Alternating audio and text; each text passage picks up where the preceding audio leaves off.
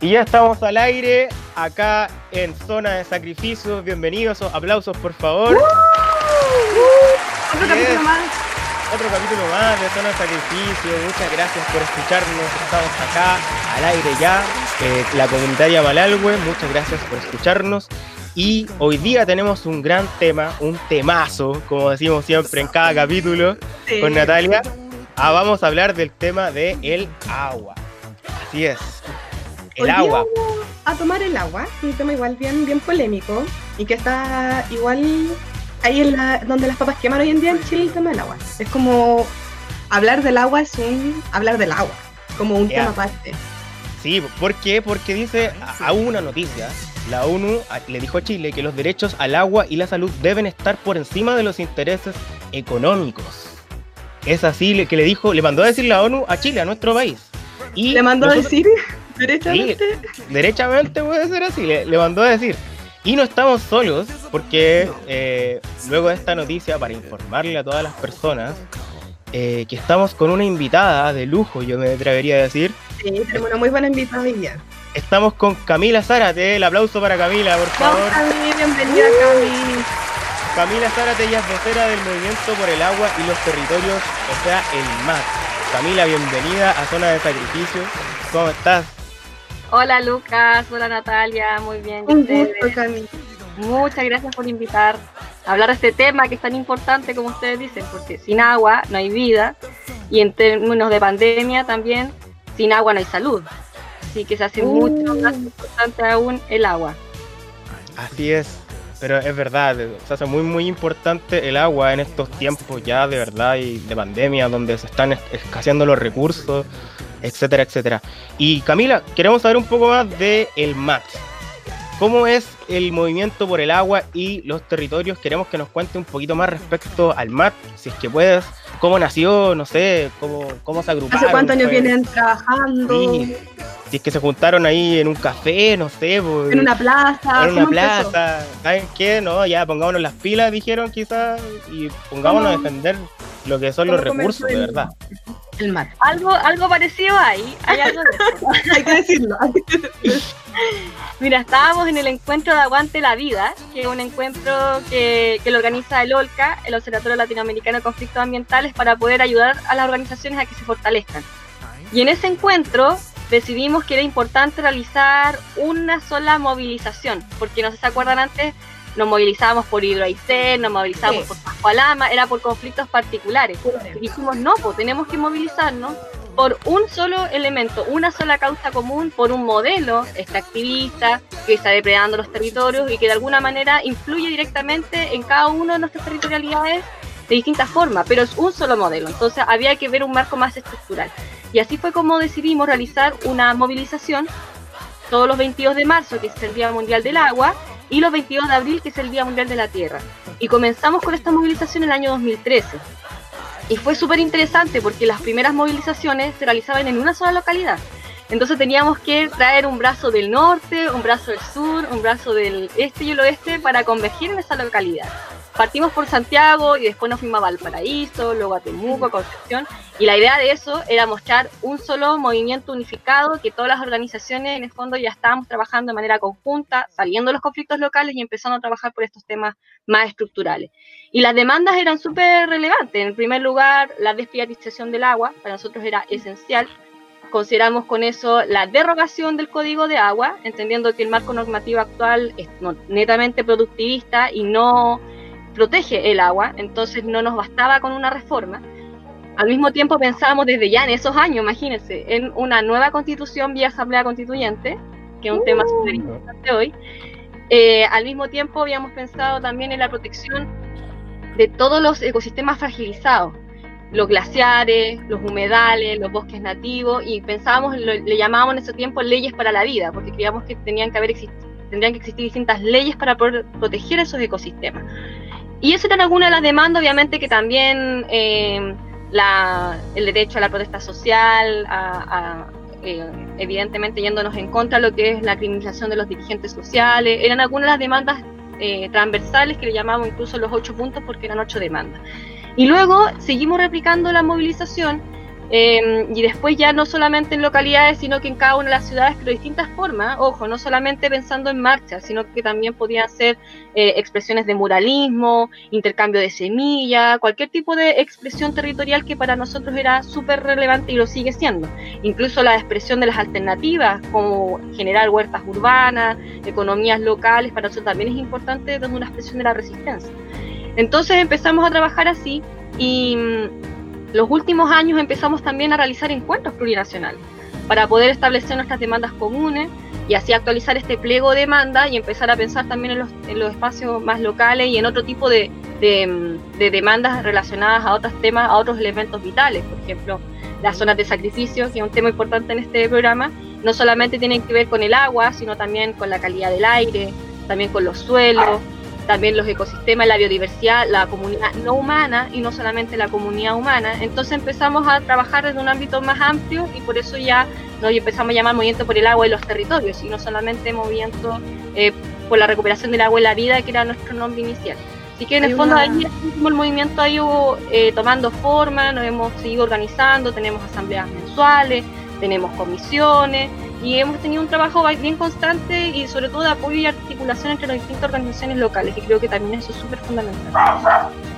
Este giro que tuvieron, porque cuando empiezan a reconocer los territorios ya es ampliar la visión, no solamente, como tú decías, a un elemento, sino a valorar el territorio, es valorar prácticamente como todo el sistema, todos los sistemas que están dentro de ese espacio, por decirlo de alguna manera. Entonces con este, digamos, no sé si, no, es como esta inflexión, el MAT se empezó a organizar. Hoy en día, por ejemplo, si ¿dónde se encuentran? ¿A nivel nacional tienen una extensión? ¿A un nivel más...? ¿Dónde pueden, por ejemplo, se puede encontrar el MAT hoy en día en el país? El MAT tiene una presencia transversal que llamamos nosotros plurinacionales, en el sentido de que desde un instituto de lo político pensamos la articulación de los distintos pueblos, naciones, más allá de que el Estado de Chile no los reconozca. Entonces lo pensamos como plurinacional y estamos desde Arica hasta Magallanes a través de los zonales y regionales, pero ojo que también tenemos cierta autonomía por cómo cada espacio se quiera organizar, es decir, puede ser por regional, puede ser por zonal, pero también puede ser península. En ese sentido somos un poco respetuosos de la autonomía territorial, porque también dentro de nuestros principios esenciales está la horizontalidad, pero también el tema de utilizar una autonomía territorial para que no haya un centralismo y tampoco las decisiones sean de forma jerarquizada. Así que es como parte también de la dinámica del MAT, que somos un poco diversos, pero que es propio también de la organización y de la variedad de territorios que conforman el movimiento. Y que le han permitido, digamos, igual mantenerse y acomodarse también a los nuevos desafíos que se van presentando. Yo creo que antes de seguir, igual, pusiste el tema, digamos, de este quiebre, de este vuelco que tuvo en su inicio el MAT, y que fue, por ejemplo, su enfoque en el agua, y que igual es un tema bastante importante y porque se le da el énfasis, digamos, igual particular. Cuéntanos un poco, Lucas. Así es, el margen del agua... Perdón, que estoy con un poco de problemas de retorno. Quiero hablar un poquito respecto a la disponibilidad del agua a nivel global, porque tenemos que entender que el agua promedio anual en el mundo es aproximadamente de 1.386 millones de km cúbicos, ¿cómo diría en cifras? ¿Kilómetros cúbicos? Kilómetros cúbicos, ya. Y de estos el 97,5% es agua salada y el 2,5%, es decir, 35 millones de kilómetros cúbicos. ¿Seguro que es kilómetros cúbicos, Nati? ¿Sí? ¿KM? Sí, si KM, 3, ya, kilómetros cúbicos, ya, es agua dulce y, bueno, el 35 millones de kilómetros cúbicos es agua dulce y de esta casi el 70% no está disponible para el consumo humano, debido a que se encuentra en forma de glaciares, nieve o hielo.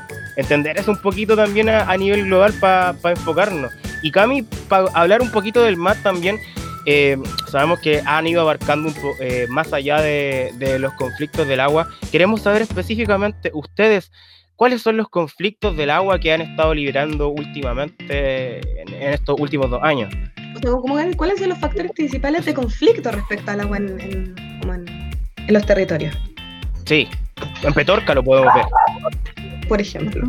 Bueno, primero hay que pensar el agua no de una forma segmentada. Uh-huh. Hoy tenemos una regulación que es totalmente segmentada, separa las aguas dulces de las aguas saladas, separa los glaciares de los ecosistemas como los humedales. Entonces la idea es que no pensemos eso. De hecho, es tan amplia la forma en que podemos mirar el agua que nosotros mismos somos cuerpo de agua. Porque dentro de estas cifras no se mencionó que el 70% de nuestro cuerpo también es agua.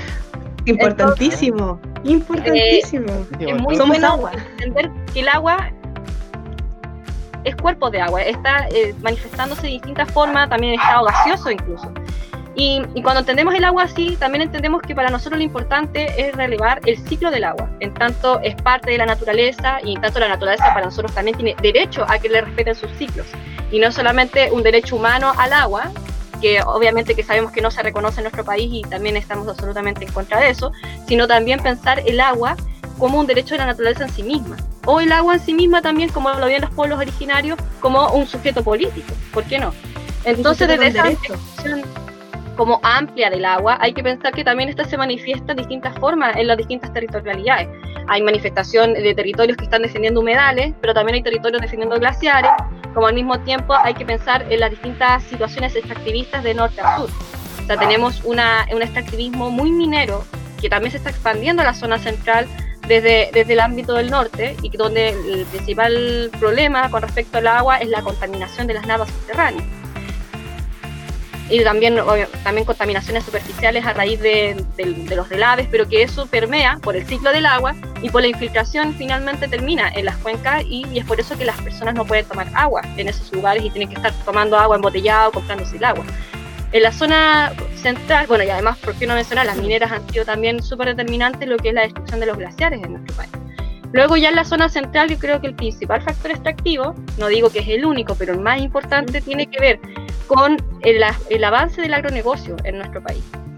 Hay que saber esto, porque dentro de las cifras globales también hay que entender que nuestro país, dentro de Latinoamérica, que ya de por sí es todo Latinoamérica con la revolución verde y todo, se piensa como un continente que alimenta a los otros continentes, se pensó así desde los 60, aún así, nuestro país, la demanda de agua, la demanda hídrica total que representa el agronegocio es mucho mayor que en otros países de Latinoamérica. Estamos hablando del 85% de la demanda hídrica total concentrada en el agronegocio. Entonces, en términos sencillos, significa que estamos exportando agua constantemente. No estamos consumiendo el agua en Chile, sino que la estamos exportando a otros países, y es por eso que del agua que hay disponible, poca la podemos utilizar porque finalmente la estamos transportando. Entonces también hay un problema como de distribución del agua a nivel mundial. Y en esa distribución resulta que el agronegocio consume mucha agua por los monocultivos, y al mismo tiempo, insisto, se está vulnerando el ciclo del agua, porque se están erosionando los suelos, impidiendo las infiltraciones, se generan embalses que tampoco permiten que el agua siga corriendo, se secan otras zonas, se secan los ríos, porque se empieza a utilizar demasiada agua de las napas subterráneas, el agua sale agua de las napas subterráneas con pozos mega profundos, a veces de 200 metros, estamos llegando ya a las aguas fósiles que se llaman. Entonces es una explotación intensiva del uso de la tierra, que genera obviamente problemas con el agua súper cruciales. Ustedes saben que así como hay un agronegocio que se está instalando, hay una comunidad aledaña que no está teniendo acceso al agua, porque una APR, que es una Asociación de Agua Potable Rural, puede tener un pozo de 30 metros y no va a llegar al agua, pero sí lo va a llegar al agronegocio que tiene una maquinaria de 200 metros. Y al mismo tiempo, a nivel superficial, los animales que toman agua y que necesitan vivir el forraje, por ejemplo, mueren.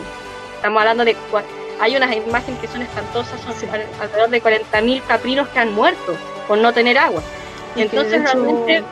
Y que tiene a nivel nacional prácticamente a mucha población rural que se tiene que ir de los campos porque no tiene agua, no tiene cómo alimentarse, no puede sostenerse y así no se puede vivir. Entonces, además encima no solamente estamos, aparte de afectar el medio, digamos, como territorio, como dice la Cami, sino que también estamos afectando a la población, o sea, gente que se tiene que ir, hay migración producto de esos problemas. Que igual el tema igual de repente pasa medio colado, de repente este tema de las migraciones. No, pero claro, son migraciones forzadas, o sea, migraciones forzadas.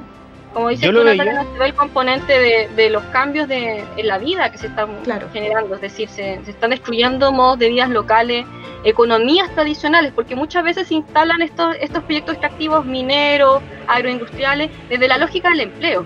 Pero ojo, son empleos temporales, son empleos precarios. Sí. En el agronegocio incluso hay empleos migrantes muy, muy precarios por los plaguicidas y otros. No, y el tema de los temporeros ahí, el tema de las condiciones, o sea, son... No, y están pagando una miseria. Y al mismo tiempo, tú tienes que, al destruir las economías locales, también estás destruyendo otras fuentes de trabajo. Sí. Entonces tampoco se está viendo esos empleos. Entonces tú estás poniendo empleo, pero estás destruyendo otros empleos. No, empleos relacionados con el turismo, relacionados con la gastronomía, relacionados con otras formas de economía, con la agricultura campesina, familiar. Entonces realmente hay un problema grave, también en términos, como dices tú, en términos humanos y en términos de destrucción de los modos de vida. Y luego otro fenómeno súper importante que está ocurriendo en la zona central, que no, nunca se relaciona mucho con el agua, tiene que ver con la destrucción del bosque nativo. ¿Y por qué es importante? Porque el bosque nativo es súper importante para el ciclo del agua también, en términos de la calidad de los suelos, para la infiltración de las napas, pero al mismo tiempo también para generar, tú sabes que también los bosques y los árboles tienen la capacidad también de generar evapotranspiración, que también... provoca al futuro lluvias y genera que el agua siga su ciclo. Entonces ese tipo de componentes no se ve cómo se está alterando el ciclo del agua en los distintos espacios de nuestro país. Y ya más al sur ya sabemos también el avance forestal, que es una situación muy parecida al agronegocio en la zona central. Y para qué mencionar todo lo que está pasando a nivel del maritorio, con la acuicultura. Entonces la verdad es que la situación del agua es probablemente transversal a todos los países y está afectándose de distintas formas, de distintas territorialidades. O sea, si bien estamos considerando otro tipo de afectaciones a los territorios que no solamente tengan que ver con el agua, la verdad es que el agua sigue siendo el tema fundamental y un elemento que nos aúna también en la lucha a muchos territorios de Arica y Magallanes. Es así. Yo lo veía, quería acotar algo, la verdad, cuando ustedes dijeron agronegocio. Yo me vi un documental el otro día por Netflix, ya lo vamos a recomendar ya después en el programa, en donde la alfalfa, tener como dato, la alfalfa es el alimento que principalmente consume el ganado para en el fondo hacer alimentar a este ganado y hacerlo crecer. La alfalfa por kilogramo consume 510 litros por kilogramo la alfalfa de agua. Entenderlo. Y la hamburguesa, un cuarto de libra de hamburguesa, ¿ustedes saben cuánto en el fondo de agua tiene para producir solamente una hamburguesa, un cuarto de libra de esas que se sirven en el McDonald's? Alrededor de 1.650 litros para tener solamente una hamburguesa. O sea, imagínense el costo que tendría el agua si el agua obviamente tuviera que pagarse realmente como bien en el fondo, un bien de consumo. Imagínense el costo que tendría esa hamburguesa. No sería de 2.000 pesos, 2 luquitas, no. Sería sumamente cara.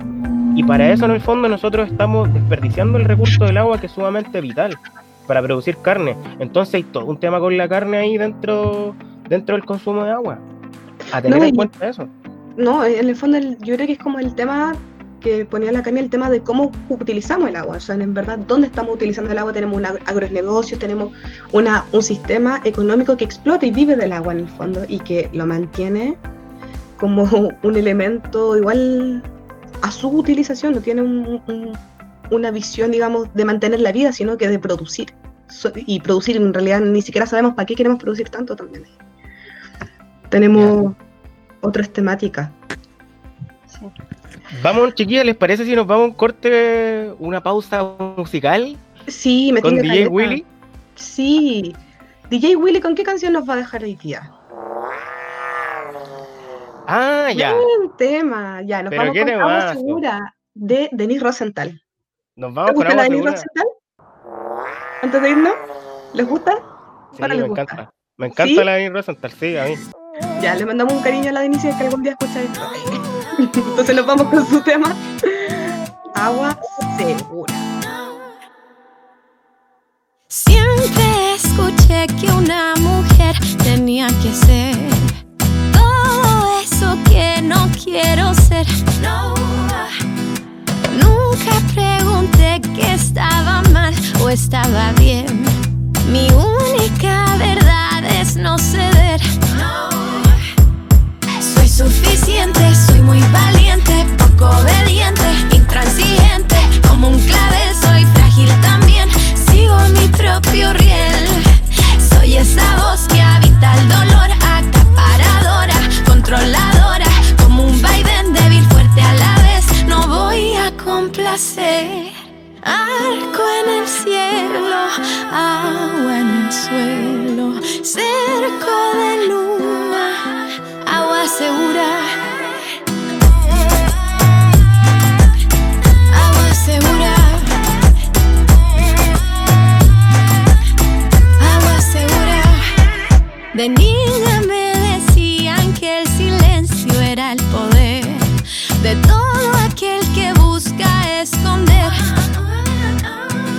Mi madre me decía que nunca debía callar aquello que tenía que aguantar. Soy suficiente, soy muy valiente, poco obediente, intransigente. Como un clavel soy frágil también, sigo mi propio riel. Soy esa voz que habita el dolor, acaparadora, controladora, como un vaivén débil, fuerte a la vez. No voy a complacer. Arco en el cielo, agua en el suelo, cerco de luna, agua segura. Agua segura. Agua segura. Tú tienes la llave, yo tengo el llavero. De aquí vamos y no vestido de cuero. Yo te la hago grande como astillero. Y tengo en las manos dos agujeros. A mí no me importa que Dios barquero no me provoque. Aquí dentro y fuego. Y aunque me mate yo no me muero. Profesional de empezar de cero. No llego lejos, llego profundo. Siente en mis labios solo sincero. Yo voy para arriba, yo soy la lluvia. Son animales los de un celo. Mira. Soy suficiente, soy muy valiente, poco obediente, intransigente. Como un clavel soy frágil también, sigo mi propio riel. Soy esa voz que habita el dolor, acaparadora, controladora, como un vaivén débil, fuerte a la vez. No voy a complacer.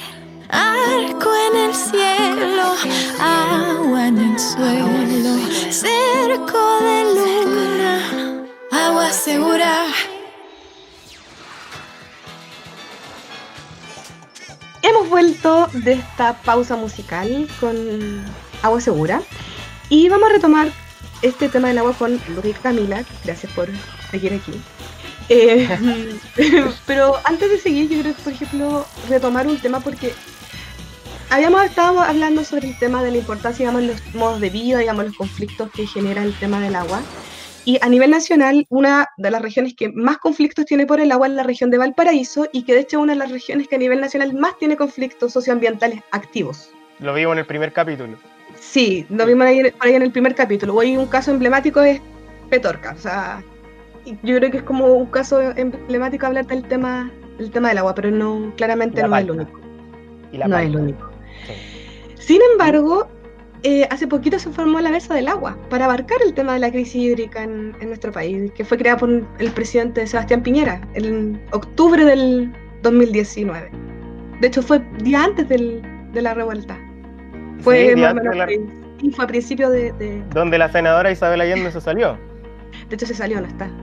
En este momento. Y ella representa a la región de Valparaíso, ojo. Ojo con eso. Complejo. No sabemos los motivos. Complejo. Ahí traemos todos los datos, ¿no? Pero esta mesa se enmarcan sobre el tema del derecho al agua, que es un derecho de que se reconoció con la Asamblea Nacional de las Naciones Unidas y que de hecho nos mandó a decir que teníamos que cuidar el agua. Pero ¿en qué situación estamos realmente en Chile respecto al agua? O sea, hemos escuchado Petorca, pero ¿hay algo más que Petorca respecto al agua? Yo creo que sí. Sí, Cami, por ahí. Hartos temas. Mira, primero, me gustaría mencionar qué opinamos de esa asamblea, de esa mesa del agua. Es que hay línea. Sí.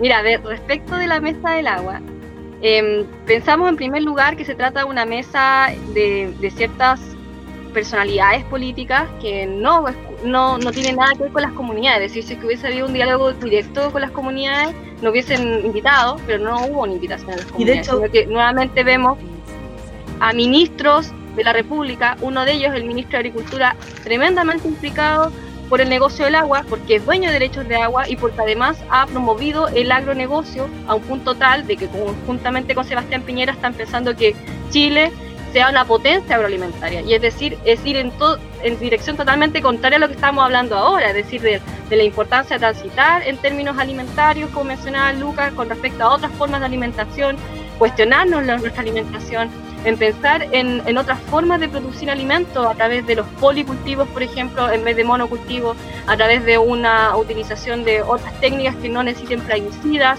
Entonces, es una dirección totalmente contraria a raíz de la idea de seguir desde el agronegocio, produciendo alimentos desde nuestro país, exportando agua para países del norte.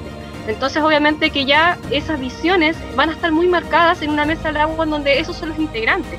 Y así lo vimos también, en el momento que se hacían las preguntas, porque se hizo desde la mesa del agua una especie de encuesta para que todos respondiéramos. Que de hecho salió ahora hace poquito el primer informe respecto a eso, y que de hecho, como tú decías, es muy chistoso, porque encima la mesa del agua se destaca, y que no quiero dejarlo pasar, es que se destaca que está compuesta por organizaciones que trabajan el tema del agua, pero la mayoría son senadores, los ministros de Arica, como todo el ministerio prácticamente, y en verdad no hay organizaciones sociales. Se supone que está, pero no hay. No las hay. El proceso más social que hicieron fue esta encuesta, que como te digo también era súper tendenciosa porque no te dejaba poner ciertas alternativas, te obligaba, por ejemplo, a poner dentro de las alternativas de, por dar un ejemplo, de las prioridades de uso del agua, tenías que poner una alternativa empresarial sí o sí. Entonces, si uno quería dejarla fuera, por ejemplo, que no hubiera más agronegocio porque queríamos que la primera prioridad fuera para los ecosistemas y la segunda para el derecho humano al agua, resulta que no había posibilidad porque sí o sí tenías que poner un uso industrial o económico, y en ese caso ya terminaba uno poniendo turismo, pero en el fondo no estaba respondiendo lo que realmente quería responder, sino que te veías obligado a tener que responder ciertas cosas. Y muchas de esas preguntas también iban súper enfocadas, Natalia, a lo que tiene que ver con la infraestructura hídrica. Ellos han sido súper buenos para promover la infraestructura hídrica, y esta va en la dirección totalmente contraria a lo que mencionábamos hace un rato respecto al ciclo del agua.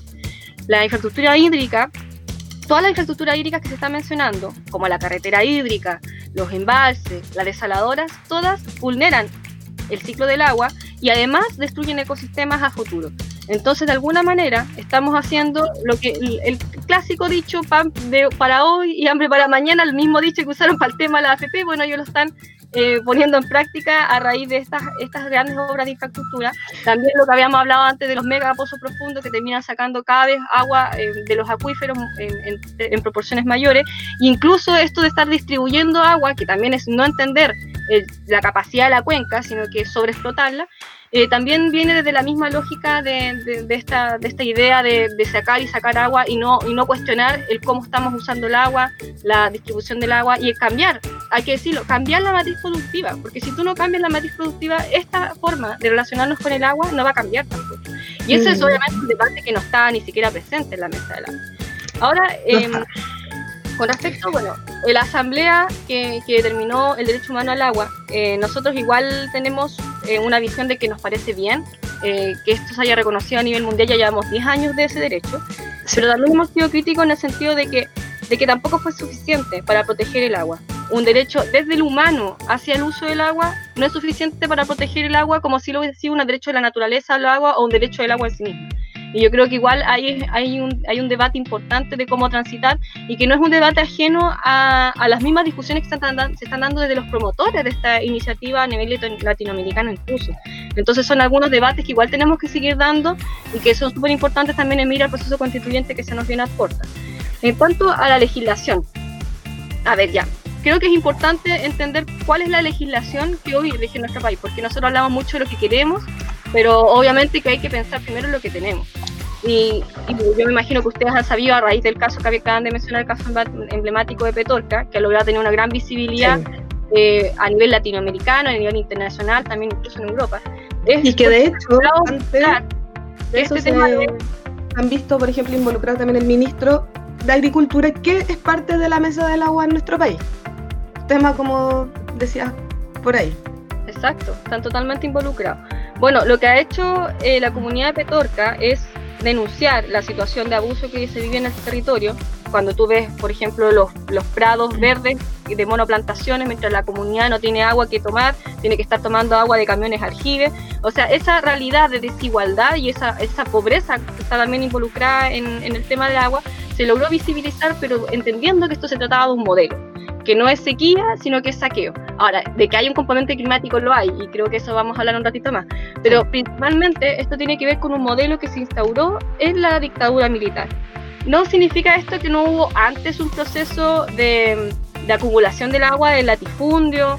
Tenemos que entender que esto también viene de una contrarreforma agraria que finalmente hace que la dictadura termine teniendo una situación privilegiada estos latifundistas y dueños del agua. Pero lo importante aquí es entender que en este proceso de la dictadura militar se hizo algo único en el mundo. Se privatizó el agua no solamente en tanto gestión, que generalmente en otros países también se hace, como las concesiones, sino que también las fuentes del agua. Tenemos las fuentes y la gestión del agua privatizada. Y una privatización súper compleja porque tiene ciertos elementos que tenemos que mencionar. En primer lugar, estamos hablando de un modelo que lo que establece es el derecho irrestricto de propiedad sobre el agua. ¿A través de qué? A través de una constitución, en primer lugar, que lo que establece es que existe un derecho a poder adquirir toda clase de bienes. Y luego, dentro de esos bienes que se pueden adquirir, está en particular el derecho a la propiedad sobre el agua. Y es así como el 19, número 24, inciso final, establece que todos los que tengan un derecho sobre el agua, un derecho otorgado por la ley les otorga entonces la propiedad sobre esos derechos. Y obviamente que no lo mencionan de esa forma en la Constitución, pero lo que quisieron decir con eso es lo que después se establece en el Código de Agua de 1981, que es el derecho de aprovechamiento de agua. Entonces, ese derecho de aprovechamiento de agua, constituido en conformidad a la ley, otorga a sus titulares, como dice la Constitución, la propiedad sobre ellos. Y así es como en el fondo se genera esto del derecho al agua. Entonces, por muchos años también a nivel jurídico se empezó a decir, no, pero no es que haya un derecho sobre el agua, es un derecho real sobre los derechos de aprovechamiento de agua, pero en el fondo es lo mismo, porque lo que te entrega el derecho de aprovechamiento es la posibilidad de tú poder utilizar el agua, y esa utilización es solamente tuya en tanto tú eres dueño de ese derecho de aprovechamiento de agua. Entonces finalmente ya digamos que como que superamos esa discusión y entendemos que hay una propiedad sobre el agua, y esa propiedad sobre el agua tiene algunas características. En primer lugar, me imagino que ya la han escuchado, es gratuita, porque significa no tener que pagarle nada al Estado de Chile por usarla, y además perpetua, porque no tiene ningún plazo de caducidad. Y eso es un poco distinto a lo que pasa, por ejemplo, con las concesiones que caducan cada 30 años acá en Chile. Las caducidades de las concesiones son tremendas, y que ni siquiera están así, porque finalmente se va renovando cada 30 años, y así funcionan las concesiones en Chile. Entonces también... O sea que, Camila, entonces esto no es una concesión. No, eso hay que dejarlo súper claro, esto no es una concesión. Pero no significa que estemos a favor de las concesiones tampoco. Sí, o sea, eso es lo otro. O sea, en el fondo es como una forma de privatización, porque finalmente no es una propiedad, en el fondo no es no nos gusta hablar de propiedad, pero ya deja de tener una propiedad pública permanente tal, porque tiene una gestión exclusiva de ciertos privados.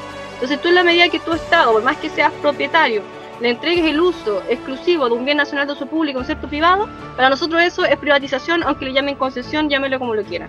Es privatización encubierta, en el fondo. En el fondo, claro, ese es el tema.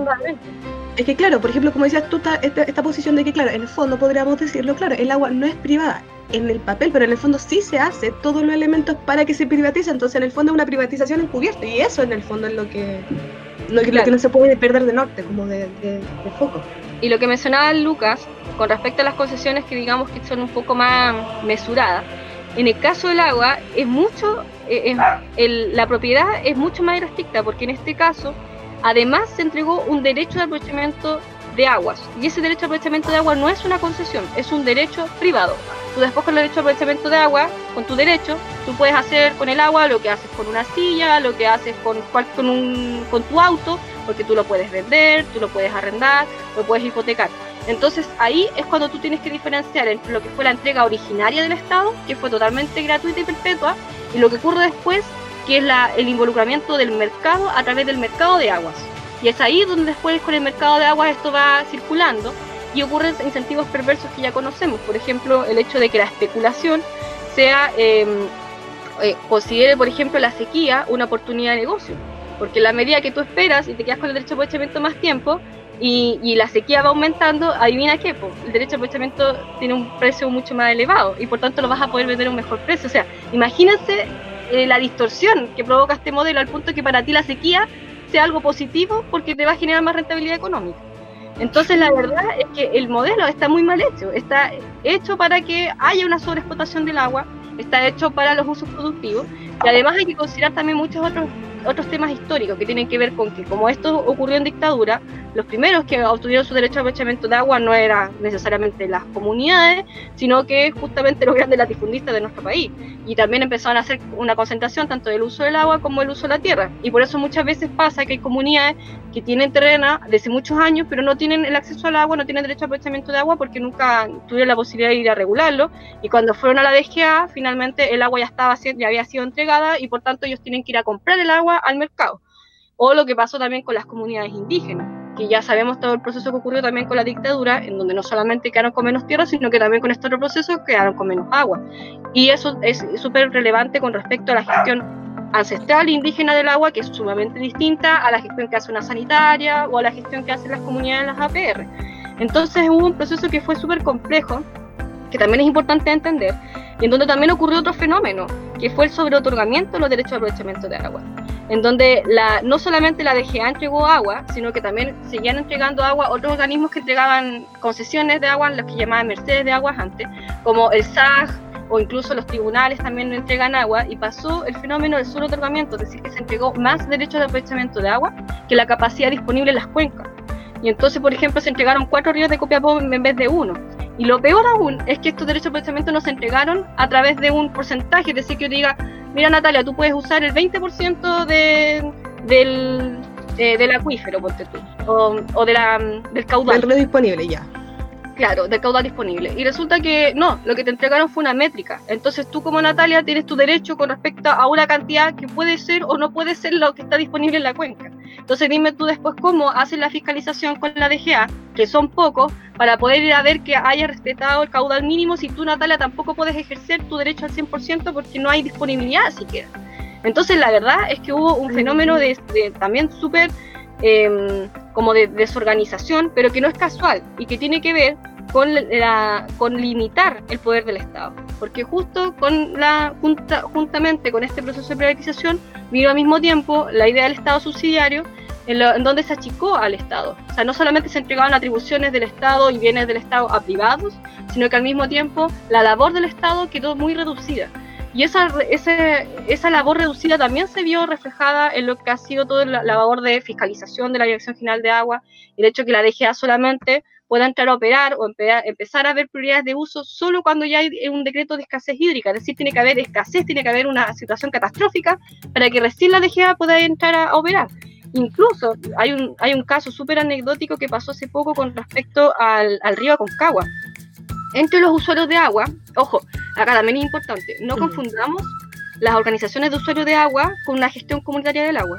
Las organizaciones de usuarios de agua no son las comunidades, no somos tú y yo, no somos las personas decidiendo, son los dueños del agua, que en la medida que, por ejemplo, la Junta de Vigilancia, tú tienes más derecho de aprovechamiento de agua, tienes más poder de decisión con respecto a lo que pasa o no pasa en un río. Funciona igual que una Junta de Accionistas, piénsenlo así. Pues en el fondo, esas unidades son los que tienen derechos de agua comprada, que se juntan a decidir cómo van a utilizar esos derechos de agua, y el que tenga más derecho de agua, el más pesado, el que manda. Una exacto, cosa así. Un derecho, un voto. Entonces, quien tenga más derecho a aprovechamiento de agua tiene más capacidad de voto, tiene más capacidad de decisión. Es como una junta, como una acción, claro. Un voto, funciona igual. Y entonces resulta que hubo un caso que pasó en Aconcagua, en donde la Junta de Vigilancia de la sección, de la primera sección, es decir, la de más arriba, no dejaba pasar el agua a las secciones de más abajo. Estamos hablando de una disputa entre dueños del agua. O sea, imagínate, la comunidad no tiene nada que tocar ahí, no tiene ningún voz ni voto. Y entre ellos no se podían poner de acuerdo. Incluso la DGA trató de hacer una priorización para que los demás arriba lograran pasar el agua a los demás abajo. y no se podía, porque los demás arriba, de hecho, estaban poniendo, interponiendo recursos de protección, etcétera, en contra de la DGA por tratar de intermediar, porque la DGA no había hecho con la anterioridad suficiente la resolución de un decreto de escasez hídrica. O sea, para que se den cuenta un poco de cómo funciona este sistema. La complejidad que hay entre medio, o sea, está peleando la DGA, pero la DGA se supone que es el organismo que debería regularlo, no lo puede regular, pero la DGA no puede regularlo. Y los privados entre ellos peleándose, porque tampoco se dan el agua entre ellos. ¿Y te acuerdas después cuando en el río Aconcagua corría agua? Sí. Decían, oh, sí, se liberó el agua. Ya, pues, era porque justamente la de la sección de más arriba, la DGA por fin logró que los fines de semana ellos tuvieran que correr el agua para los de la sección de más abajo. Pero tampoco era para las comunidades. Entonces, o sea, es realmente súper complejo. Y no es porque había sequía. Esto es que hay que cambiar el modelo completo. O sea, claro, nunca tuvo que haber una privatización del agua. O sea, ni siquiera esto se trata de que cambiemos los derechos de aprovechamiento para que en vez de métricas sean porcentajes. Es que tú no puedes entregar, nosotros lo hemos dicho, el gato a cargo de la carnicería. No puede ser que los mismos privados estén administrando el agua. No puede ser que ellos sean los usuarios, las organizaciones de usuarios de agua las que determinen la gestión del agua. No puede ser que un privado simplemente determine cómo se gestiona el agua en nuestro país. Necesitamos que esto para nosotros sea una gestión comunitaria en donde haya una decisión colectiva mediante asambleas, pero con apoyo de un Estado mucho más fuerte. Hoy en día las facultades del Estado no permiten tampoco ni garantizar el derecho humano al agua, ni garantizar ningún tipo de prioridad de uso, porque tampoco existe, ni legalmente no existe prioridades de uso tampoco. Entonces quien tiene el dinero es quien va a tener el acceso al agua. Así que la verdad es que, bueno, yo les podría hablar mucho del modelo legal, pero creo que esas son como las cosas más importantes que hay que saber. Primero, la propiedad sobre el agua es uno de los elementos importantes de este modelo. En tercer lugar, el que tiene el Estado con respecto al agua. En tercer lugar, la mercantilización del agua y la incidencia que tiene este mercado sobre el agua, donde el agua no es un derecho garantizado, sino que es simplemente un bien privado con respecto al cual se obtiene lucro y rentabilidad. Y en cuarto lugar, esta idea de estos usuarios del agua que tienen mucho poder, pero que son privados, y donde la comunidad, que es nuestro tercer actor, porque siempre se ve el Estado y se ve los privados, el tercer actor, que es la comunidad, no tiene ningún tipo de injerencia. Entonces, para nosotros, ese tipo o sea, son como las principales características que tienen que ver para poder entender un poco el modelo. Nosotros creemos que esos son las cuatro principales características, aunque existen muchas más. También hay que pensar también cuál ha sido el rol del Estado y de los gobiernos en todo este tiempo que ha pasado, o las otras decisiones que estábamos hablando respecto a la matriz productiva, respecto a este tema de las infraestructuras hídricas. O sea, también hay otros factores, pero yo creo que el modelo al menos entrega estas características que son súper relevantes para lo que pasa después los años posteriores y la situación de escasez hídrica que tenemos hoy día. Camila, y una pregunta que no la puedo dejar pasar. O sea, ustedes dentro del movimiento, yo sé que han tenido mucho debate, han estado preguntándose, planteándose quizás cómo puede ser el proceso constituyente en torno a este tema. Preguntarte, yo sé que la administración del agua es privada, sabemos, Aguas Andinas y otras privadas, que como el caso emblemático de Osorno, que la ESSAL, donde se contaminó el agua. Ustedes se han hecho la pregunta si la administración del agua tiene que pasar nuevamente a administradoras estatales, se tienen que crear, porque hoy actualmente no existe, o se tiene que permanecer bajo esta estructura de administración privada. ¿Se han hecho esa pregunta o no? Sí, absolutamente. Mira, en primer lugar, quizá haya que diferenciar entre lo que es el saneamiento y el agua potable de lo que son otras fuentes del agua. O sea, de partida las fuentes del agua están privatizadas, y ahora bien la gestión tiene que ver un poco con lo que estabas mencionando, con esto de dividir entre la distribución para lo que es la potabilización del agua en zonas urbanas y en zonas rurales. Y en zonas urbanas está la figura de que dentro de las concesiones urbanas, quienes están a cargo de la distribución y el saneamiento del agua son las sanitarias. En este caso sí funciona una concesión, pero ojo que igual las sanitarias terminan siendo dueñas del agua en términos de fuente, como para que diferenciemos un poco eso, un poco la fuente de la distribución. Y esa distribución que hacen las sanitarias, lo hacen vía concesión, y claro, nosotros sabemos que los incentivos son totalmente perversos. O sea, hay una ley, que es la Ley de Servicios Sanitarios, que entrega muy pocas facultades a los usuarios. De hecho, por ejemplo, nosotros no tenemos ningún derecho a que nos indemnicen por un corte de agua, porque así lo determina la Ley de Servicios Sanitarios. Entonces tú, la medida que también reduces las facultades que tenemos nosotros como usuarios para hacernos cargo del agua y para poder demandar en caso de, de, de mala contaminación, o sea, de mala calidad del agua, en caso de que el agua no esté en la disponibilidad que necesitamos. Finalmente, la Superintendencia de Servicios Sanitarios también tiene facultades limitadas porque la ley no le da muchas facultades. Entonces, aquí hubo una cuestión súper importante, como el caso que tú mencionas de ESSAL, en donde en Osorno las comunidades estuvieron 8 días sin agua y no pudieron demandar, no pudieron tener ninguna respuesta, y finalmente tuvieron que estar viendo a través de CERNAC, porque es tanto el tema de la mercantilización que tú terminas que viendo como consumidor, te terminas yendo a ese tipo de servicios para poder tener alguna respuesta. Bueno, con el tiempo, la Superintendencia de Servicios Sanitarios sí hizo un sumario y se demoró un tiempo. Y lo que estaba evaluando este tiempo es la posibilidad de caducar la concesión. Yo les contaba que las concesiones, cuando tú eres dueño, las concesiones sí pueden ser caducadas por el Estado. Pero acá, nuevamente, vemos con el tema de lo que mencionaba Natalia, esto de las privatizaciones encubiertas. Nos hacen creer que las concesiones no son privatización porque de alguna manera le pertenecen al Estado. Resulta que ahora la empresa ESSAL está viendo la posibilidad de ir a tribunales arbitrales porque el Estado de Chile le va a caducar la concesión. Y eso vulneraría tratados de libre comercio, mediante los cuales se está estableciendo una rentabilidad garantizada para esta empresa. Entonces, ¿hasta dónde tenemos soberanía nacional también? O sea, ¿hasta dónde podemos decidir quién administra, quién no administra el agua? Nosotros, en cuanto a lo que preguntabas de lo privado, hemos sido súper claros que nuestra apuesta es la gestión comunitaria, pero que no significa que no haya apoyo del Estado, como les mencionaba. O sea, una gestión comunitaria para nosotros es una gestión en donde todos los actores, incluso los actores empresariales, deciden conjuntamente por una cuenca. Entonces, nosotros creemos que, en primer lugar, la distribución tiene que ser por cuenca, entendiendo que Chile, según la DGA, tiene 101 cuencas, pero también hay subcuencas y cuencas más pequeñas dentro de estas cuencas. Y en la medida que tú te organizas por cuenca y cada uno de los usuarios, entendiendo principios básicos, que la primera prioridad tiene que ser para los ecosistemas y la segunda para el consumo humano, o sea, eso no podría no estar, y eso tendría que estar regulado por el Estado, obviamente, desde un ámbito de la protección. Entender la posibilidad de que los usuarios, de manera conjunta, decidan cuál van a ser los usos del agua según las realidades territoriales, según las economías locales, y de esa forma, después, donde también sería súper importante la labor del Estado es la ejecución de estos acuerdos. Por ejemplo, si es que en caso de que exista algún interés de algún usuario que se esté yendo en contra de otro, ahí va a ser súper relevante, por ejemplo, poder recurrir a tribunales para pedir que se cumplan los acuerdos. Y ojo que estas cosas no son soñar, hay experiencias súper relevantes que se están dando en Uruguay, en Ecuador, en donde existe una figura de lo público que no necesariamente es el Estado, sino que lo público también es las comunidades. Entonces se entiende lo público comunitario, pero jamás el privado, porque obviamente que el privado tiene que ser un usuario más, obviamente también tiene que tener algún tipo de decisión, pero no puede ser el principal gestor, porque si no ocurren estas cosas que estamos hablando de los principios perversos, que no solamente se han visto en el ámbito de las asociaciones de agua potable rural, en el ámbito rural, o en el ámbito de los regantes, con el agronegocio, sino que también se ha visto con las concesiones sanitarias, donde justamente es un privado el que va a intentar rentabilizar la mayor cantidad posible, antes que, por ejemplo, realizar cambios de infraestructura que significan un coste mayor y que para ellos no tienen ninguna relevancia, pero que puede significar que una comunidad esté 8 días sin agua. Y el tratado no tiene ninguna respuesta. El Tratado de Escazú tiene mucho que ver con la vinculación de las comunidades respecto a estos temas, ¿o no?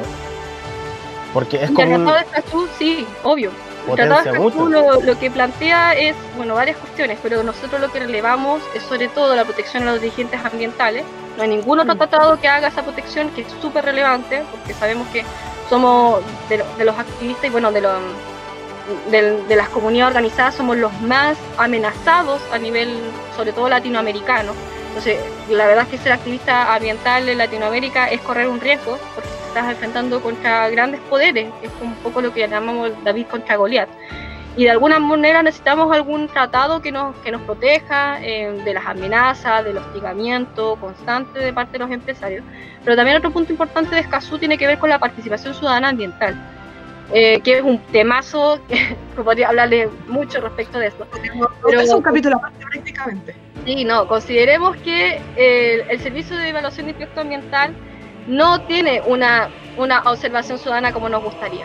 Así no, como haciendo un resumen. No, es difícil, o sea, es que en verdad que querer, o sea, es que hay una diferencia. Yo creo que es lo que se excusa mucho en Chile, se excusa mucho en el tema de que está, pero lo tenemos, o sea, es que lo tenemos, pero es que no se puede usar, pero está. pero está. Entonces, como el simple hecho de existir, que sí, es valioso, es importante y se agradece, pero no es suficiente. Entonces yo creo que de repente no hay que caer en ese conformismo de repente de como, ah, lo logramos y con esto se solucionó todo, nos vamos para la casa. En verdad, no. Siempre hay que estar poniendo ojo, siempre estar encima, porque al fin y al cabo, yo creo que muchas veces por eso no hemos ido perdiendo otro elemento. Y juntos de las manos, como siempre han sido las fotos de los gobiernos, ahí con las manitos los ministros, los dirigentes sociales y todos felices para la casa. No, no están así. Chiquillas, ¿les parece si nos vamos a una pausa? Perdona que te interrumpa, pero ojo también, porque lo que pasó en el 2010 fue un gran acuerdo donde todos salieron de la mano, por la concertación, por la derecha, y ahí fue que dijeron, mira, vamos a crear un nuevo sistema de evaluación de impacto ambiental, renovado. Al final terminó teniendo poquísimas facultades, los tribunales ambientales se preocupaban de pura formalidad y tampoco veían el fondo. Entonces, al final, todos se toman de las manos y quienes terminan, obviamente, siendo vulnerados son las comunidades, porque nuevamente nosotros lo que hemos visto, para nosotros el CEIA es básicamente una máquina de aprobar proyectos. O sea, alrededor del 3% de los proyectos son los que finalmente no se aprueban, pero el 97% de los proyectos se aprueban. Entonces termina siendo un espacio de legitimación ambiental de los empresarios extractivos.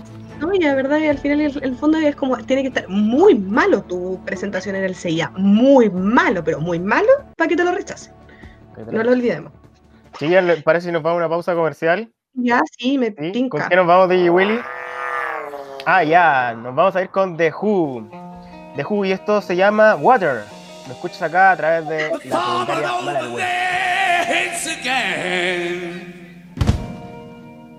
Poor people on the power get it so rough. The truck driver drives like the devil.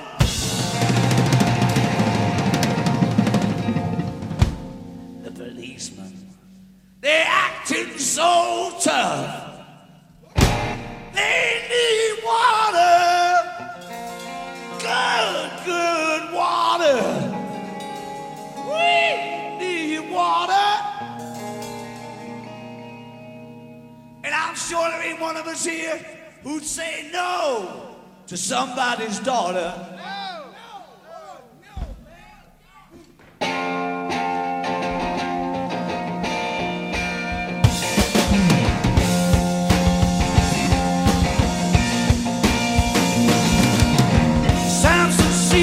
Sort of sweaty. The jasmine they smudged their word. The captain of the ship is swimming. They just wore off a keep and clerk. We need water, good water.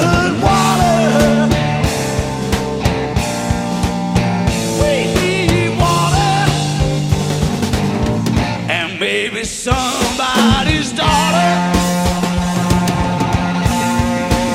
Come on, give me good water. Come on, give me good water.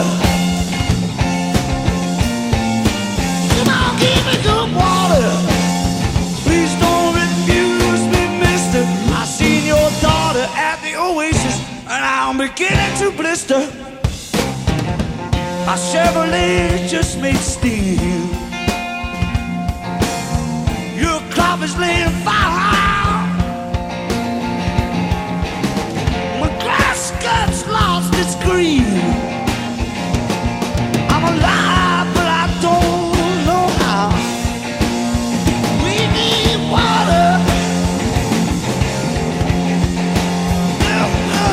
Water.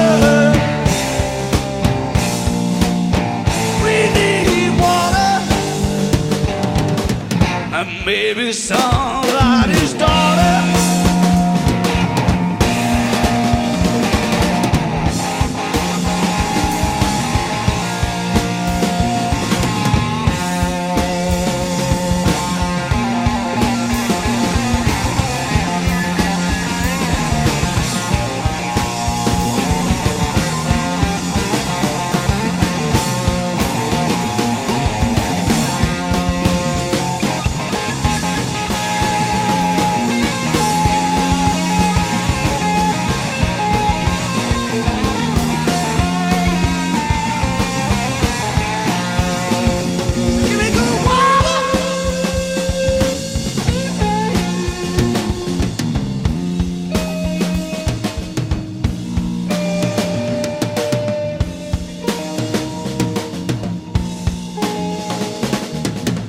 Indian Lake is burning,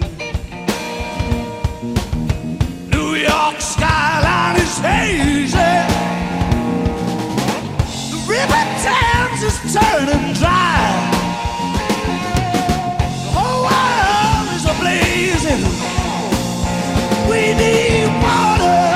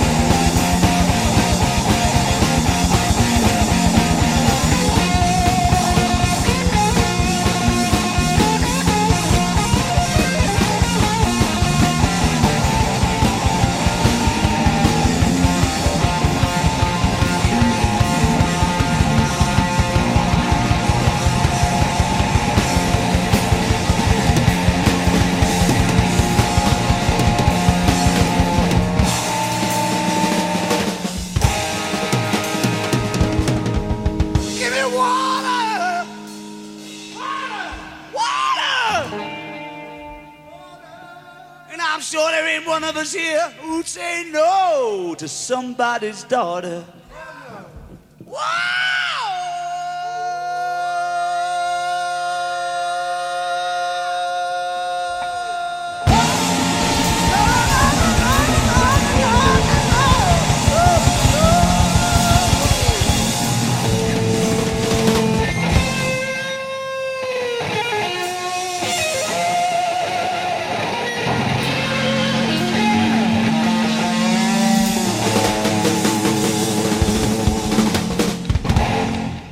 Y ya estamos de vuelta aquí en Zona de Sacrificio junto a Camila y Natalia. Estamos acá hablando del tema del agua, porque, bueno, ya hemos hablado demasiado del agua, la verdad, y es un tema completamente del agua, importante. Y es un tema para mí, la verdad, importante y tiene muchas matices. Estamos hablando del rol de las comunidades en la defensa del agua. Yo creo que ya nos distendimos un poco a ese tema. Y sigamos hablando del rol de la comunidad en la defensa del agua, porque ¿cuáles serían las acciones a tomar por parte de las organizaciones como el MAT? ¿Y cuál otra organización había, Natalia? ¿Qué era el MAT? Está Modatima, también es otra organización que trabaja. Por ejemplo, Greenpeace también está levantando una campaña por el agua, por ejemplo, en la comunidad del Melón. Hay varias organizaciones que están trabajando el tema del agua y que le están dando, yo creo que lo importante es que le están dando un enfoque durísimo al agua, como hincándole el diente súper fuerte, porque es un tema, como la Camila dijo, la he destacado todo el rato, pero si no tenemos agua no tenemos vida, y así se nos acabó como... Importante en los tiempos apocalípticos de hoy día, la verdad. Camila, ¿y tú qué nos podrías decir respecto al rol de las comunidades? ¿Cómo nos deberíamos organizar? No sé si ustedes tienen como MAT, tienen encuentros junto con otras organizaciones como Atima, con Greenpeace, no sé, con cuáles se llevan, con cuáles no, no sé. Ay, ¿querís Kawin? Diga, no quiero Kawin. No, mira, el cuadro es corto. Modatima y Greenpeace eran parte del MAT antes.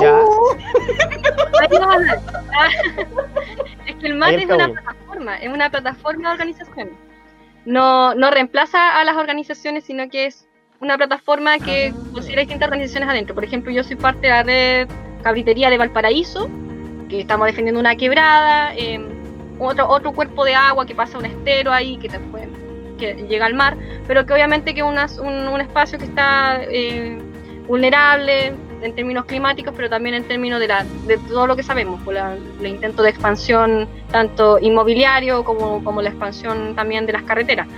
Pero, por ejemplo, nosotros desde la comunidad nos organizamos y somos parte de esta plataforma. Y así también hay muchas otras organizaciones que hacen lo mismo. Entonces, por ejemplo, para mí es súper difícil poder contar de cuáles son todos los conflictos vinculados al mar, porque son hartos. Somos distintas organizaciones que estamos siendo parte, entonces muchas veces tratamos de hacer como un diagnóstico un poco más general, entendiendo también los conflictos que se cruzan. Por ejemplo, sabemos que hay conflictos sanitarios que se cruzan, tanto mencionar a Natalia, por ejemplo, ESSAL en Valparaíso, pero que también está presente en Osorno, con ESSAL, luego con ESBIO en la zona central. Entonces, siempre son conflictos también que se van juntando.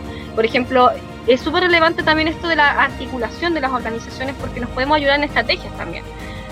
Por dar un ejemplo, en O'Higgins estamos trabajando todo lo que tiene que ver con la defensa contra la agroindustria, pero la industria ganadera.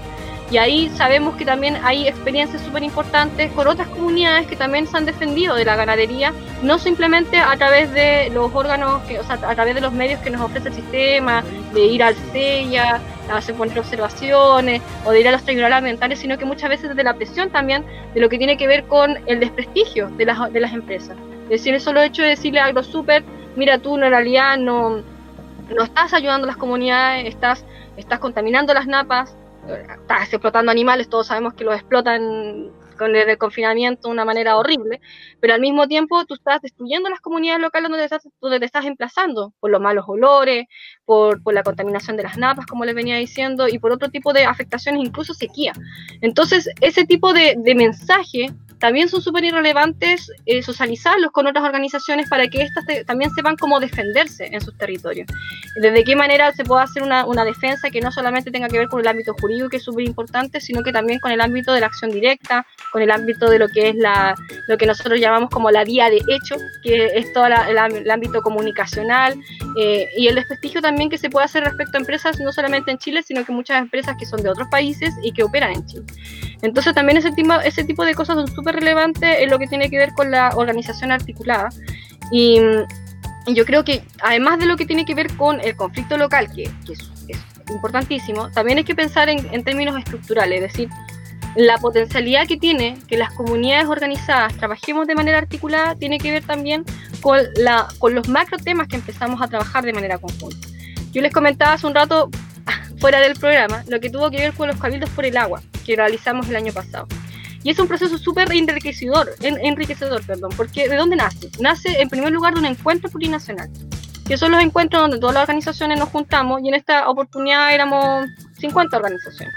Y nos juntamos no en cualquier lugar, nos juntamos en Paine, porque aprovechamos también de hacer una marcha en Paine por lo que es el saqueo del agua en la comunidad. Ustedes saben lo que pasó con la Laguna Aculeo, que también es otro problemático, que se secó completamente. Luego de un estudio súper importante, la Universidad de Chile termina diciendo no, que el problema fue la mega sequía. Y ahí es donde sale este tema, este verso de no, pues no es la mega sequía, es el mega saqueo. Porque eso fue lo que efectivamente secó la Laguna Aculeo, y tenemos expertos que nos dicen lo mismo. Tenía que ver más que con la cantidad de agua que no es capaz de restablecer la laguna, es la cantidad de agua que se sacó de la laguna sin considerar la capacidad de la laguna. Entonces, es este tipo de cosas. De hecho, se alimenta principalmente de lluvia y también de otras pequeñas cuencas. Entonces, en realidad, no es una laguna que tiene una reposición rápida. Sí puede aumentar, pero si estamos en un contexto de cambio climático, su reposición claramente está alterada, entonces no se va a reparar de la misma manera. Entonces de repente tratan que, de hecho, por ejemplo, en la misma mesa del agua que estábamos pelando hace un rato, uno de sus principales motivos dice que este problema de la sequía, que este problema de la sequía tenemos en Chile, la escasez hídrica, el tema del cambio climático, y lo ponen en primera plana. O sea, siempre es el tema del cambio climático, y el cambio climático nos tiene limitados los usos, pero lo tratan de esconder. Y que también, bueno, cuando hablamos de cambio climático hay que entender que es un cambio climático antropogénico. Sí. Es decir, que responde a un modelo capitalista, extractivista, y no es porque sí. Entonces muchas veces se piensa cambio climático casi que por obra de Dios, y no se piensa que realmente tiene que ver con una... Con la naturaleza se enojó. La naturaleza le dio una pataleta y el día dijo, no voy a llover más. Se enojó. Claro, que es un modo de vida que estamos llevando que es insostenible. Ahora, respecto a lo que pasó en la Culeo en particular, tiene que ver con lo que decía Natalia. Ni siquiera fue que hubiera una enorme baja en las lluvias, sino que hubo fue mayor la cantidad de agua que se sacó de la laguna que la que ella podía reponer naturalmente. Y esa mayor concentración y explotación venía tanto del ámbito del agronegocio, pero también del ámbito inmobiliario. porque se empezó a hacer una extracción bancaria sin ningún tipo de estudio de la cuenca, y bueno, lo que ya sabemos también de lo que pasa con la inmobiliaria. Muchas parcelas de agrado, lleno de parcelas de agrado y condominios que lo ocupan una vez encima, y unas casas que están arriba del cerro que se van a caer más encima porque son zonas de ladera que se van a, con zonas erosionadas que se van a caer en cualquier momento. Están sacando el agua de una laguna en una zona de recreación, encima parcelas de agrado, ni siquiera son viviendas donde la gente viva, son agrados, o sea, son para ir a pasear, para ir a un fin de semana. La mayoría, la gente no vive en la mayoría de la Laguna Aculeo. Bueno, entonces así fue como finalmente la Laguna Aculeo se secó, y eso era lo que nosotros queríamos un poco visibilizar con esta campaña, y fuimos a marchar para allá. Y se hizo una campaña fuerte porque en ese tiempo, bueno, después construyeron otro mega pozo profundo y lograron darle agua a la gente, pero no era esa la idea. Y pero al menos lograron suplir una necesidad que es vital, obviamente. Y lo que pasó ahí es que en ese tiempo la gente no estaba sin agua, derechamente, y tenía que estar buscando agua en bidones, en los camiones. Entonces fue súper emblemática esa movilización. Y nos dimos cuenta, y acá tenemos un diagnóstico que es distinto al diagnóstico que se hace con la revuelta social en nuestro país. Para nosotros la revuelta social ya venía de antes y venía de las zonas rurales. O sea, como que en el fondo la revuelta social de octubre fue la revuelta social urbana, pero la revuelta ya venía en la ruralidad. O sea, la gente en las zonas rurales ya estaba entendiendo que con esto de Chile potencia agroalimentaria, que los dueños sigan siendo dueños, que las carreteras hídricas, ya sabían que de la autoridad no venía la respuesta, y que lo que teníamos que hacer es que la comunidad se organizara de manera directa. Y ya desde la acción directa estaban haciéndose cortes de ruta, estaban incluso echando abajo algunas represas. O sea, en el fondo la gente estaba haciendo acción directa para poder tener acceso al agua, porque si no te mueres sin agua. Entonces, de alguna manera, ya en ese diagnóstico nos dimos cuenta que las comunidades organizadas teníamos que ver una propuesta. Y ahí fue que nació la idea de los cabildos, y que después en el estallido también salió la idea de los cabildos. La idea de los cabildos por el agua, y esto fue en marzo del año pasado. Y ahí fue que definimos que era necesario, nosotros entendimos los cabildos como un espacio autoconvocado donde las comunidades decidían cómo querían vivir, y ahí realizamos de esa forma una metodología que se aplicó la misma de Arica a Magallanes, en donde tuvimos ciertas preguntas orientadoras en torno a cómo queríamos administrar el agua, gestionarla, si necesitábamos que el agua tuviera dueño o no tuviera dueño, cuáles tendrían que ser las prioridades de uso del agua.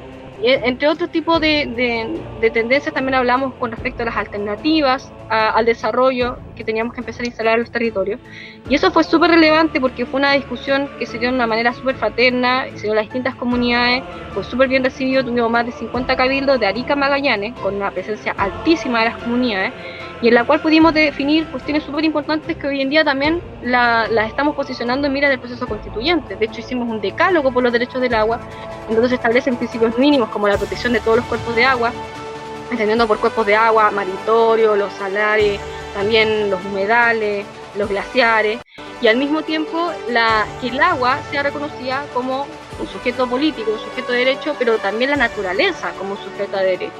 Y eso es obviamente algo totalmente nuevo a lo que tenemos hoy. Hoy día tenemos una regulación que además es netamente antropocéntrica. De hecho, en la Constitución lo que se garantiza es el derecho a las personas a vivir en un medio ambiente libre de contaminación. Y eso también genera ciertas problemáticas en el caso que tú lleves un recurso de protección ambiental y no haya ningún tipo de humano afectado. Y es por lo mismo que nosotros entendemos que tenemos que salir de esa óptica antropocéntrica y empezar a pensar que la naturaleza tiene un derecho a que se le respeten sus ciclos biológicos, a que se le respete también su justicia restaurativa. Hemos hablado de la importancia de volver a restaurar los ecosistemas que nosotros los humanos hemos dañado. Entonces son algunas de las cosas que se decidieron y nos gusta porque en el fondo son las comunidades deliberando. Fue un proceso netamente territorial en donde todas las comunidades organizadas de distintas maneras pudimos reflexionar en torno a qué modelo queremos y a dónde aspiramos. Y de esa forma nosotros tenemos esos horizontes comunes que para nosotros son fundamentales en todo lo que se venga, ya sea el proceso constituyente o los procesos futuros, porque entendemos que es así como nos queremos organizar. Con gestión comunitaria, con la naturaleza como sujeta de derechos, sin adueñarnos de la naturaleza, porque no somos dueños de ella, no nos podemos creer dueños tampoco. Y al mismo tiempo a través de la búsqueda de las alternativas, la agroecología como una forma de generar alimentos desde la soberanía alimentaria a través de técnicas que sean armoniosas con la naturaleza, las economías solidarias, las economías locales, el resguardo de la semilla ancestral y nativa, son algunos de los principios que nosotros son clave y que son parte también de estos lineamientos comunes que definimos a nivel de todas las organizaciones. Así que volviendo a la pregunta inicial, el rol de las organizaciones es clave, no solamente para la defensa del territorio en particular, sino que también para apostar conjuntamente a dónde queremos ir, cuál es el modelo, ni siquiera hablemos de modelo, cuál es la forma de vida que queremos vivir y hacia dónde aspiramos, y cuál es el buen vivir para nosotros desde las territorialidades a las que nosotros queremos llegar. Entonces es súper relevante la organización territorial desde esa mirada. Y urgente, porque ya a 2030, 2040 se estipula de que Chile puede ser uno de los países que tenga altos niveles de sequía y escasez de agua a nivel local, potable. Ya sea, nos va a costar conseguir agua, van a haber cortes.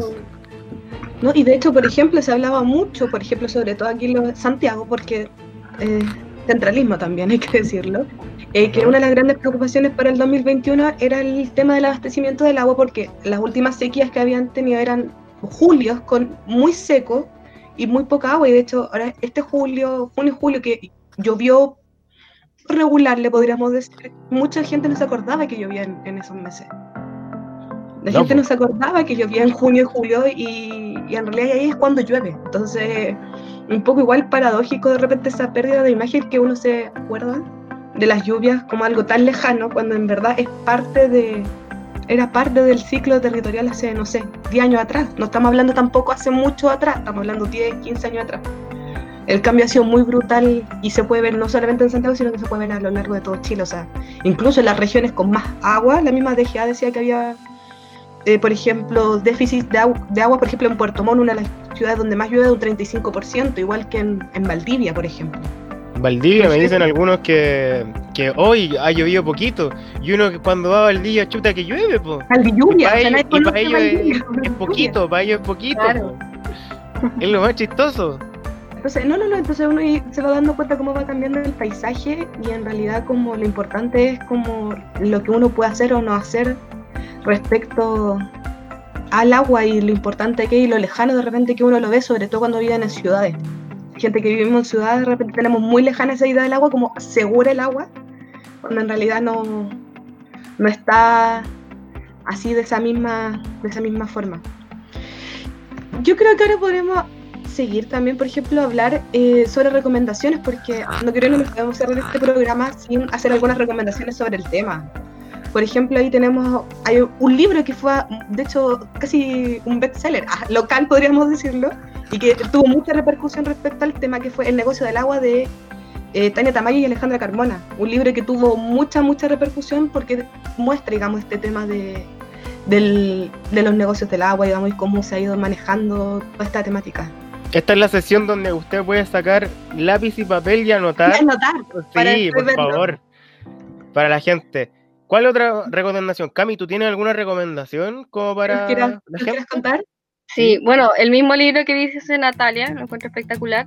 También creo que sería bueno que vieran el canal de YouTube del movimiento, que es Agua y Territorios en YouTube, y ahí tenemos un programa que se llama Cauces y Causas, y donde mostramos distintas realidades territoriales, de defensa territorial, porque también nos interesa buscar la manera en que la gente construye alternativas, las comunidades construyendo alternativas, no solamente defendiéndose del capital extractivo, sino que construyendo alternativas ahí mismo, in situ, en el territorio. Y eso es un poco lo que muestra los distintos programas. Han viajado, bueno, sobre todo en la zona central, todavía no hay tantos capítulos de la zona más norte y sur, pero sí abarca distintas regiones de nuestro país. Y ahí nos gustaría mostrarles a ustedes las localidades, tenemos alrededor de ya 20 programas ahí, sería súper bueno que los puedan ver, aprovechando que están en familia, porque son súper entretenidos, lúdicos, y también los hacen salir de sus casas y llegar al territorio y ver cómo se está viviendo desde la territorialidad los conflictos con el agua. Y también me gustaría dejarles recomendado este libro, que se llama, ¿se puede ver? Ahí sí. Salidas del laberinto capitalista, de crecimiento. Exacto. Y voz extractivismo. Suena complicado, pero lo que queremos mostrar con esto es las alternativas, los que le mencionaba. O sea, no solamente quedarnos en la problemática del diagnóstico, el diagnóstico ya lo tenemos más o menos claro, sino que empezar a pensar qué sociedad queremos, cómo nos queremos empezar a organizar, qué economía queremos, y esto es un poco pensar esas economías. El de económica como de revolucionaria, porque trata de pensar la idea de dejar de buscar el crecimiento económico y empecemos a buscar el decrecimiento económico. Entonces ha tenido todo un revuelo en Europa, sobre todo con volver a las economías locales, también obviamente una lógica de salir del consumismo exacerbado, que también es súper relevante, sobre todo en Europa, pero que también es súper relevante en ciertas capas de nuestro país. Y al mismo tiempo el post-extractivismo, donde se han planteado ideas después del extractivismo, de hacer una transición desde el extractivismo. Todavía lo vemos complejo, todavía pensamos que la única forma que nos podemos relacionar con la naturaleza es a través de la intensiva de elementos naturales para llevarlo a otros mercados. Pero la idea de esto es también buscar experiencias de buen vivir que se han llevado a cabo en distintas territorialidades de Latinoamérica, también a nivel del Medio Oriente, también tenemos algunas experiencias en Europa, y es importante pensar también y mirar esas otras experiencias para pensar otras economías. Nosotros nos estamos posicionando en una transición post-extractivista, es decir, sabemos que no es un proceso del día de hoy a mañana, no sabemos que nos cerramos las mineras de aquí a mañana, por las dependencias que tenemos hoy de la tecnología y de los teléfonos inteligentes, pero sabemos que hay un paso, y hay un paso a través de, por ejemplo, vencer la obsolescencia programada, a través de que vencemos un ámbito de relacionarnos con la naturaleza distinto al ámbito consumista que hoy en día impera. Empecemos a pensar las economías locales, los intercambios de semillas, volver al trueque, volver a otro tipo de iniciativas que están un poco bajo tierra, pero que en realidad son parte también de nuestra ancestralidad y de las culturas que habitaban nuestras mismas territorialidades. Entonces sabemos que en ese tránsito es donde nosotros nos posicionamos y empezamos a buscar estas otras formas de vida, la agroecología, la basura cero, las formas de alimentación de la soberanía alimentaria, y ahí es cuando ahí es donde nos estamos posicionando. Sabemos que no tenemos la respuesta, porque sabemos que hay que hacer un proceso para poder llegar a ella, pero nos entendemos desde esa resistencia y desde esa transición para buscar un modelo distinto. Entonces ahí es cuando yo les recomiendo leer este librito para que puedan ver salidas del laberinto capitalista. Yo porque es un laberinto en el fondo. O sea, siempre pensamos que no podemos salir de ahí, pero sí, hay comunidades que lo están haciendo, que se están planteando desde esa salida y que están llevando a cabo alternativas. Entonces, de a poquito vamos viendo cómo se puede lograr. Y yo creo que lo importante es que que las alternativas tienen que nacer desde los territorios organizados, desde nuestra misma, pero también desde nuestras mismas formas y costumbres individuales. Es decir, yo creo que ambas cosas tienen que ir de la mano, desde nuestros cambios individuales, desde si quieres comprarte o no un automóvil, si vas a tener o no vas a tener hijos, si vas a comer carne o no, hasta lo que tiene que ver ya como con un ámbito más comunitario y las nuevas formas de vida también comunitarias, y que es muy importante considerarlo desde un punto de vista de volver a lo comunitario también, porque muchas veces no solamente no nos podemos quedar en lo individual, sino que tampoco tenemos que pensar en seguir esta lógica de este modelo capitalista profundamente individualista, competitivo, exitista, porque si no vamos a caer siempre en lo mismo. Es muy necesario que pensemos el ámbito del cambio y la transición desde el ámbito de la comunidad organizada, y desde ahí es donde vamos a lograr estas nuevas transiciones. Hay dos documentales que yo también quiero dejar recomendados, que es Hija de la Laguna, que es un documental es muy emotivo, muy de lucha. Véanlo, por favor. Hija de la Laguna aparece en YouTube, lo pueden buscar, Hija de la Laguna. Y el capítulo 2 de En Pocas Palabras, que habla respecto al agua mundialmente. Y quería también dejar, no sé, esto es, no lo van a creer, pero yo me vi el documental de Zac Efron. No sé si ustedes saben de lo que trata el documental de Zac Efron. No conozco. Es sobre la tierra, Down to Air. El documental es sobre la tierra. El documental de este cabro habla respecto a energías renovables, y hay un capítulo del agua. Para dejar en claro, me dejó bien en claro ese documental, en ese capítulo específicamente, de que los saneamientos que tenemos en Chile son primitivos. Netamente primitivos. El cloro nos está matando, netamente. Porque hay otros métodos de saneamiento, como mediante la luz infrarroja, que se podrían quemar estos microorganismos que están dentro del agua, y no quitarle tanto los minerales que tiene el agua, porque el agua también tiene minerales. Es transparente, pero tiene minerales. Así que muy importante, véanlo por favor, búsquenlo, está en Netflix. Para los viudos y las viudas de High School Musical pueden ver a Zac Efron más adulto. No, y el cabro creció. De hecho, pasó desde el salió de la prepa y preparó ese documental para hacer un... ¿Cómo se llama este cabro del Titanic? Leo. Pasó a ser un Leonardo DiCaprio por la defensa. Una inspiración, Leonardo DiCaprio. Una inspiración. No, es verdad. Hija de la Laguna, por favor, también. Búsquenlo. Un documental peruano. La abuela Grillo también. La abuela Grillo. La abuela Grillo. Ah, ese es un corto. Sí. Ese es un corto, muy bueno. La abuela Grillo también, véanlo, por favor, que también está en YouTube. Chiquillos, ya estamos despidiendo el programa de Zona de Sacrificio. Llegó la hora de decir adiós. Así que, Cami, no sé si quieres dejar redes sociales. Por favor, del material, lo que quieran buscar, lo que se quieran organizar, lo que se quieran unir. Ya, estamos en Facebook como @aguaenmarcha, pero también nos pueden encontrar como Movimiento por el Agua y los Territorios. En Twitter también como @aguaenmarcha. Y en cambio en Instagram estamos como Agua y Territorios, y lo mismo en YouTube, Agua y Territorios. Agua y Territorios. Las redes sociales. Ya saben. Para que los puedan buscar. Para que los que se quieran unir, lo que quieran ver. Cualquier duda, consulta, nos mandan un mensajito y le respondemos. Oh, sí. Así es. Cami, te dejamos invitada para que nos digas la última canción, el último temita, y para que se queden escuchando la sintonía de la comunitaria Malalhue. Aquí. ¿Cuál sería la canción con que nos quieres dejar? Bueno, el tema estuvo presente en la conversación, pero de manera así como al voleo, así que ahora se los voy a dejar con un tema. Que es Mi Hermana de Producto Interno Bruto. Así que nos vamos y nos quedamos escuchando este temazo que nos dejó en la Cami. Uy, temazo, lo podíamos decirnos sin decir esa palabra. Temazo. Así que, un temazo. Así que nos vemos en un próximo capítulo. Gracias, Cami. Lucas, nos vemos, cariños. Nos vemos. Muchas gracias, Cami. Y nada, pues, no era sequía. Gracias a ustedes. Así que eso, no lo olviden. No era sequía. Era saqueo. Chao. A mi hermana la tienen presa en una jaula, no se puede mover, nunca sale al patio. La tienen quieta, caga donde duerme, solo puede comer. A mi hermana la han violado, sus carceleros no lo pudo evitar. Ya ha parido y la han robado a su bebé y la han vuelto a violar. Ni mi hermana ni yo entendemos lo que ha hecho ella. Para que la traten así, para que la tratan así. Ni mi hermana ni yo entendemos lo que ha hecho ella.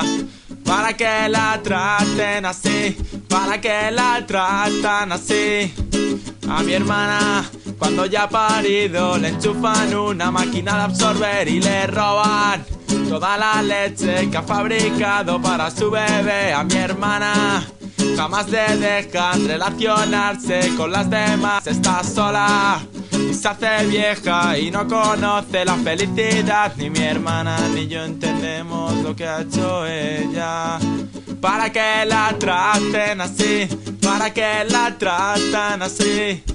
Ni mi hermana ni yo entendemos lo que ha hecho ella. Para que la traten así, para que la tratan así. Mi hermana, como no se mueve, se pone enferma y lo pasa fatal. Y en vez de tratarla como se merece, le inyectan drogas para hacerla engordar. Mi hermana no tiene alegrías ni ningún aliciente que le impulsa a vivir. Cada hora es larga y al final del día piensa que para esto prefiere morir. Ni mi hermana ni yo entendemos lo que ha hecho ella.